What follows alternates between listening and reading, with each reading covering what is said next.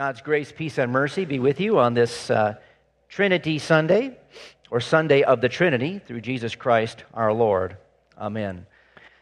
Well, Pentecost Sunday, last Sunday, was so much easier.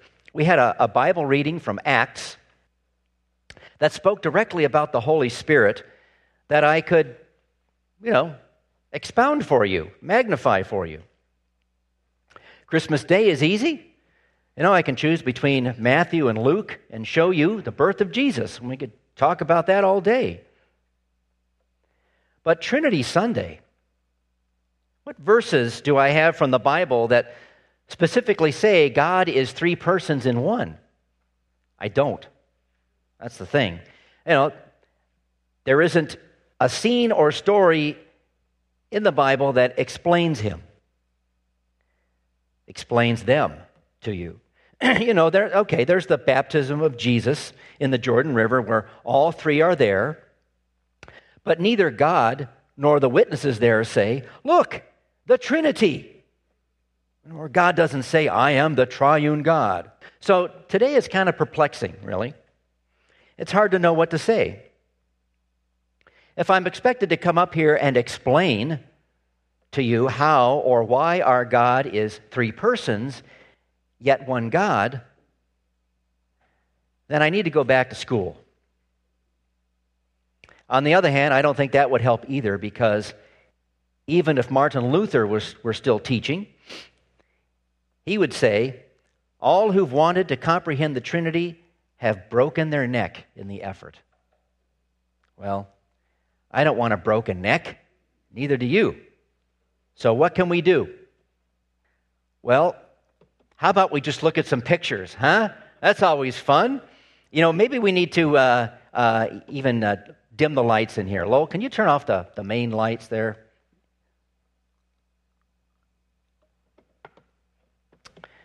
Well, that's pretty strange looking, isn't it? Uh, this one's from Italy, 15th century. If you're familiar with Hindu art, Kind of looks like that style because some of the Hindu gods have multiple faces. But the difference here is this Christian artist is trying to convey to us the oneness of God.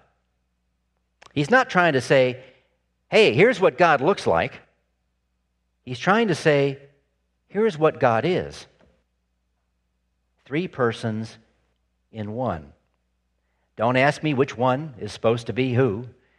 In fact, I'll bet the artist is attempting on a deeper level to communicate the fact that they're co equal. That's why they look the same. The Father is not better or more important than the Son, as we confessed in the Athanasian Creed. And the Spirit is not lesser than the other two, and so forth. Uh, what this painting doesn't show is the uniqueness of the three. Uh, this one does, however.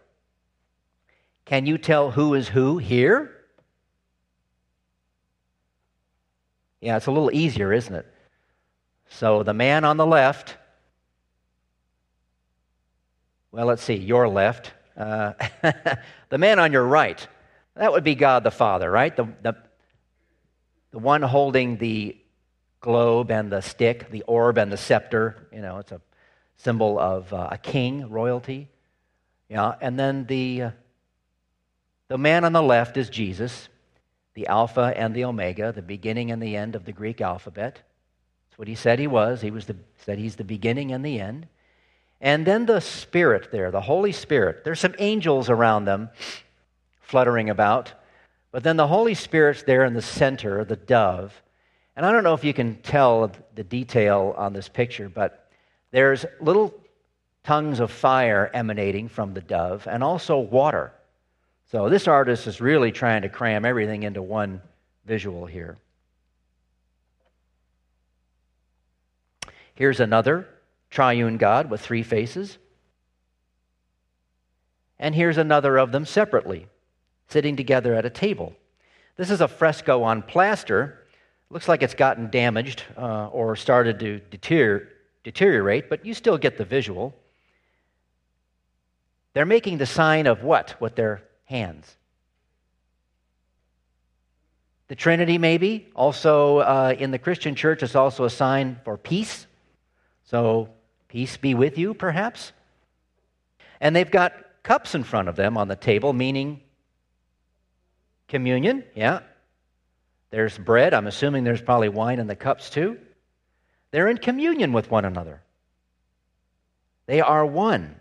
I think the artist may be trying to say that he's trying to say to us because we commune with God, we are one with Him, and He is one with us. We could look at hundreds of these easily. I mean, just type in Trinity art in Google. And what do you think these human attempts at portraying the Trinity, our God, what do they do to you? Do they move you in any way? Are they just interesting to look at? Nothing more? Do they help you wrap your mind around the concept of one God in three persons? I want to settle on this one and leave it here. This is Andrei Rublev's Icon of the Trinity from 1410. He was of the Orthodox Christian faith in Russia. And artists back then, well, a lot like they do today, they get their inspiration from someone else's art. So this is based on an earlier art icon called the Hospitality of Abraham. But for his illustration, Rublev left Abraham and Sarah out of the picture and focused just on the Trinity. Now, I know to us they look like women, and they appear to have wings. But Rublev wasn't painting angels here. He's, this is the portrayal of the Trinity. It's very famous in the world of uh, Christian art. And Rublev's icons are known for their portrayal of God and other people, other people from the Bible as peaceful and calm Notice the heads of the Father, the Son, and the Holy Spirit are tilted. What do you think that's supposed to mean? Hmm? Okay, listening, that's good. It's in the eye of the beholder, right? When you look at art. But one interpretation that I've heard is that they're inviting you to sit with them and be in their company. There's even a bowl there with something to eat. Uh, that could even be a continuation of the bread or the communion theme a lot of these icons portray. You hear a lot about God in church and also of the three persons, but does it feel strange to actually look at images of them at three persons? Yeah? Interesting. I mean, some Christian churches have no icons, no imagery, no pictures in them whatsoever, not even a cross. When you worship at those churches, the intent is for you to strictly contemplate God in your mind. Some believe any man made image of God is imperfect and could distort your perception of Him and cause you to worship the image rather than the God it illustrates. But I don't think there's any danger of that happening here. The Christian church has grappled with this mystery for centuries. And you and I spend a lot of our time in thought and prayer and devotion to our God, who is a mystery in many ways, even though we've been given what we need to know about him through his word. He doesn't seem to make any apologies about his incomprehensibleness, does he? No. We are simply invited to believe. Yet the Father commands our complete and utter devotion. You shall have no other gods before me. The Son commands our obedience. Follow me, he says. The Spirit, interesting, the Spirit doesn't really speak, doesn't command anything, but the Spirit creates faith in people, in you, in me and guides. The Father threatens to punish those who fail to obey his commandments. Rings especially true on Father's Day, doesn't it? Trinity Sunday doesn't always land on Father's Day, but when it does, it's good to mention punishment. Some children deserve more punishment from their fathers than others. Some are just incorrigible. It's a father's vocation to punish evil and reward good behavior in his children. That's what we've been given to do in this life when we choose to marry and have kids. As children of God the Father, we deserve punishment, punishment because none of us want to be corrected. We want to do what we want. We don't love God with all our heart and all our soul. We love food and drink, entertainment, the world, celebrities, sex and drugs, and rock and roll. You got it. All the other commandments become broken when we can't even obey that first one. Hopefully, your Father on earth, if you knew him, because I know there are a lot of deadbeat dads and fathers who cheat and skip, and some die early. It's all because of sin, and it's tragic. But if you have or had a father in your life, hopefully he did his job to a degree and was also compassionate and merciful like God the Father. God the Father threatens to punish all for sin, but more importantly, he loves too. More so than he wishes to condemn. He sent his son to die on earth and rise again in order to step in and mediate between you and your heavenly dad. Before that great hand of dad comes down to zap you into oblivion for who you are and what you've done, Jesus steps in the middle and says, Don't do it, dad. I took the punishment for her, him, you, me and the Father holds back his anger. He relents, his wrath is appeased. So don't be afraid of the Father. Look, he invites you to dine with him and chat with him at the table.